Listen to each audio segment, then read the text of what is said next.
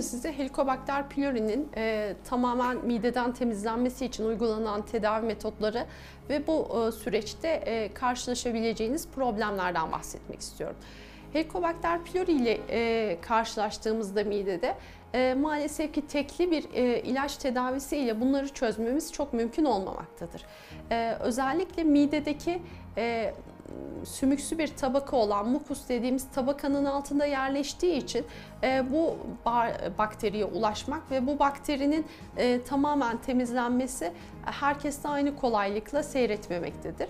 E, burada helikobakterle ilgili zaten daha öncesinde çok fazla bilgi vermiştik ama e, kısaca bahsetmek gerekirse helikobakter pylori mide ve bağırsak ülserlerinde e, gastritlerde, 12 parmak bağırsağının iltihabi reaksiyonlarında, e, koruma taba, koruyucu tabakanın e, aşınmasında, e, duyarlı vakalarda mide kanseri, mide lenfoması riski art, artırmakta e, önemli bir patojendir. E, burada tedavi edilmesi gereken grup e, doktora göre belirlenir ama genellikle biz e, gördüğümüz vakalarda tedavi ederiz. Toplumda görülme sıklığı %85 civarındadır ve bu %85'lik oranların hepsini tedavi etmemiz mümkün değil. Ülkemizde antibiyotik direnci gibi bir problem de söz konusu maalesef ki. Çünkü düzensiz antibiyotik kullanıyoruz ve süresinden önce bırakmamız bu bakteriyel direncin artmasına neden olmakta. Burada kullandığımız tedavilere bakacak olursak üçlü tedavi protokolleri ve dörtlü protokoller dediğimiz farklı protokoller mevcut.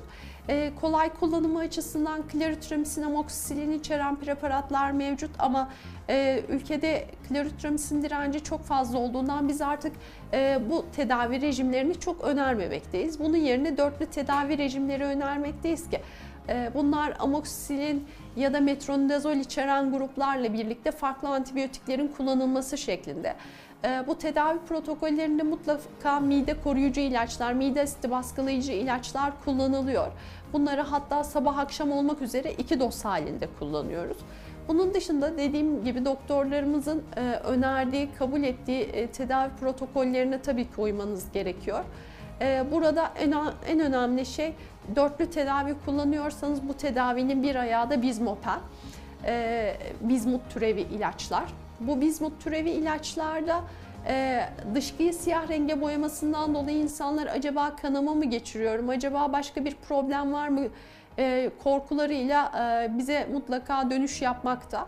E, burada ilacın etken maddesinden kaynaklanan bir e, görüntüdür bu siyah dışkılama. E, herhangi bir şeye yöneltmez bizi ama eşlik eden başka bir durum varsa e, mutlaka e, doktorunuzla görüşmeniz gerekir. Bunun dışında kullandığımız antibiyotiklerde iki çeşit, iki farklı tür antibiyotik kullan, kullanılmakta. E, bildiğimiz gibi e, antibiyotik alerjileri de bu hastalarda görülebilir. E, daha öncesinde bu antibiyotik kullandığında herhangi bir problem yaşamamış olması bu sefer de problem yaşamayacağı anlamına gelmemektedir maalesef ki. E, ciltte döküntü, kızarıklık, kaşıntı gibi problemlerde e, dil kökünde şişme hissi, boğazda şişme hissi, kaşıntı hissi olması durumunda mutlaka en yakın sağlık kuruluşuna başvurarak e, kullandığınız ilaçları göstermeniz gerekiyor. Çünkü antibiyotik alerjilerinde bazen sonuç ölümcül olabiliyor. Ee, bunun dışında antibiyotikleri özellikle kapsül formundaki ilaçları aslında bol su ile içmeniz gerekiyor. Çünkü az su ile içtiğinizde bu yemek borusunda e, kısa süreli de olsa bir yapışma hissine neden oluyor. Bundan sonrasında da o bölgede tahrişler, yaralar oluşabiliyor. Bunlarda yutma güçlüğü, takılma hissi, rahatsızlık, göğüs kafesi ardında ağrı şeklinde e, oldukça sık e, başvurmakta.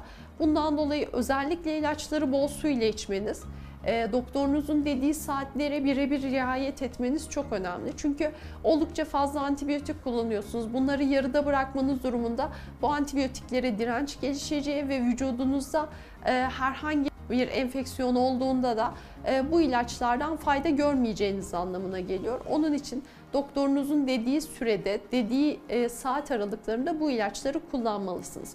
Bunun dışında e, mikrobiyatanın önemi anlaşıldıkça bu ilaç, antibiyotik e, grubu ilaçların kullanımı ile ilgili hastalarımızın bize soruları tabii ki artıyor. Bu da son derece haklı ve yerinde.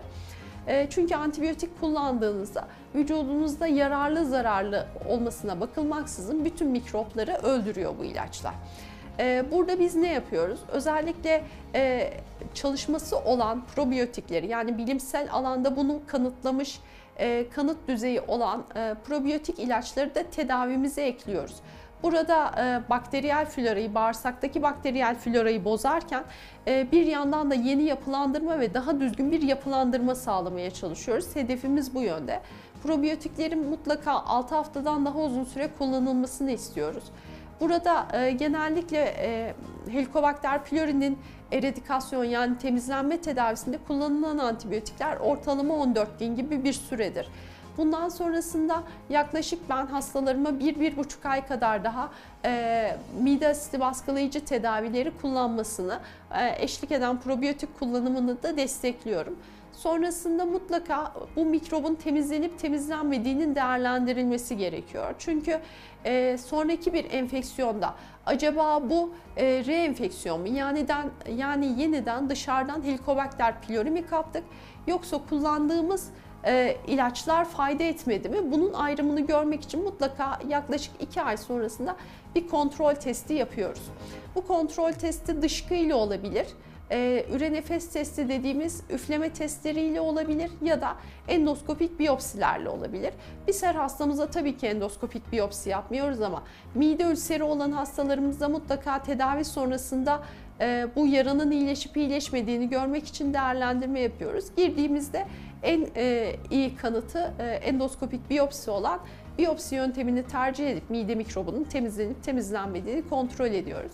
Bunun dışında dışkı testleriyle, dışkıda antijen bakmayla e, bunun e, temizlenip temizlenmediği görülüyor.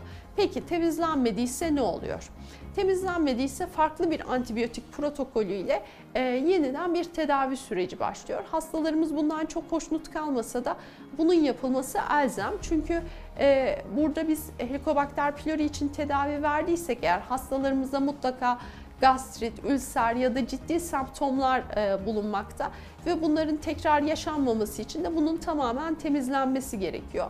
E, bir kez, iki kez, üç kez e, eradikasyon tedavisi verdik. Bu durumda halen temizlenmedi. Burada ne yapılmalı? E, burada belli kuruluşlarda antibiyotik direnci bakılabiliyor.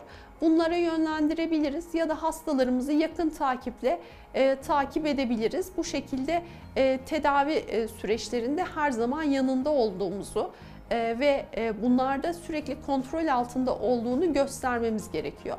E, bu antibiyotikleri kullanırken en büyük problemlerden biri de ishal hastalarımız ishalden yakınabiliyor. Burada da bakteriyel floranın bozulması çok e, büyük önem arz ediyor. Çünkü bakteriyel flora bozulduğu için bağırsakta ishal atakları gidebiliyor. E, burada mutlaka ishaliniz olması durumunda doktorunuz irtibata geçerek e, şikayetlerinizi anlatmalısınız. Ee, özellikle probiyotik tedavi ile birlikte olduğunda e, bu şikayetlerin daha az olduğunu gördüğümüz için mutlaka tamam 4 tedavi, dörtlü bir tedavi veriyoruz ama 5. tedavi olarak probiyotik ekliyoruz. Peki bu ilaçlar e, bu kadar çok işte 500 miligramlık, 1 gramlık ilaçlar tüketiyorum. E, bu benim vücuduma zarar verir mi? Burada mühim olan şey kar zarar hesabıdır. Kullandığımız ilaçların tabii ki tamamıyla masum olduğunu savunmuyoruz ama bu ilaçların kullanımı gerekliyse, kar oranı zarar ettiğimiz zarardan fazlaysa e, bu durumda e, biz ilaç kullanımını tercih ediyoruz. Böbrek yetmezliği olan hastalarda ya da karaciğer problemi olan hastalarda mutlaka ilaçların doz ayarlaması yapılarak bu ilaçlar veriliyor ve e, kısıtlı sürede bunlar kullanılıyor.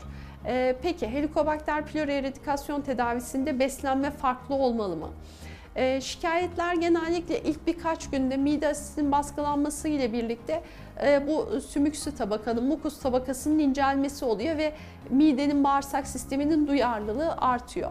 Hastalar şişkinlik, hazımsızlık, ağızda metalik tat gibi e, durumlarla bize başvurabiliyor tekrar. Ben bu ilaçları kullandım, doktorum e, daha kötü oldum, ne yapacağım diye. Ee, burada e, özellikle haşlama tarzı gıdalar, çorba, yoğurt, muhallebi gibi sıvı kıvamlı gıdalar yemekle midenin e, daha az yorulacağı şekilde beslenirsek eğer e, bu semptomların da çok daha rahat kontrol edilebildiğini ve şikayetsiz bir şekilde mide mikrobunun tedavisinin sağlandığını görmekteyiz.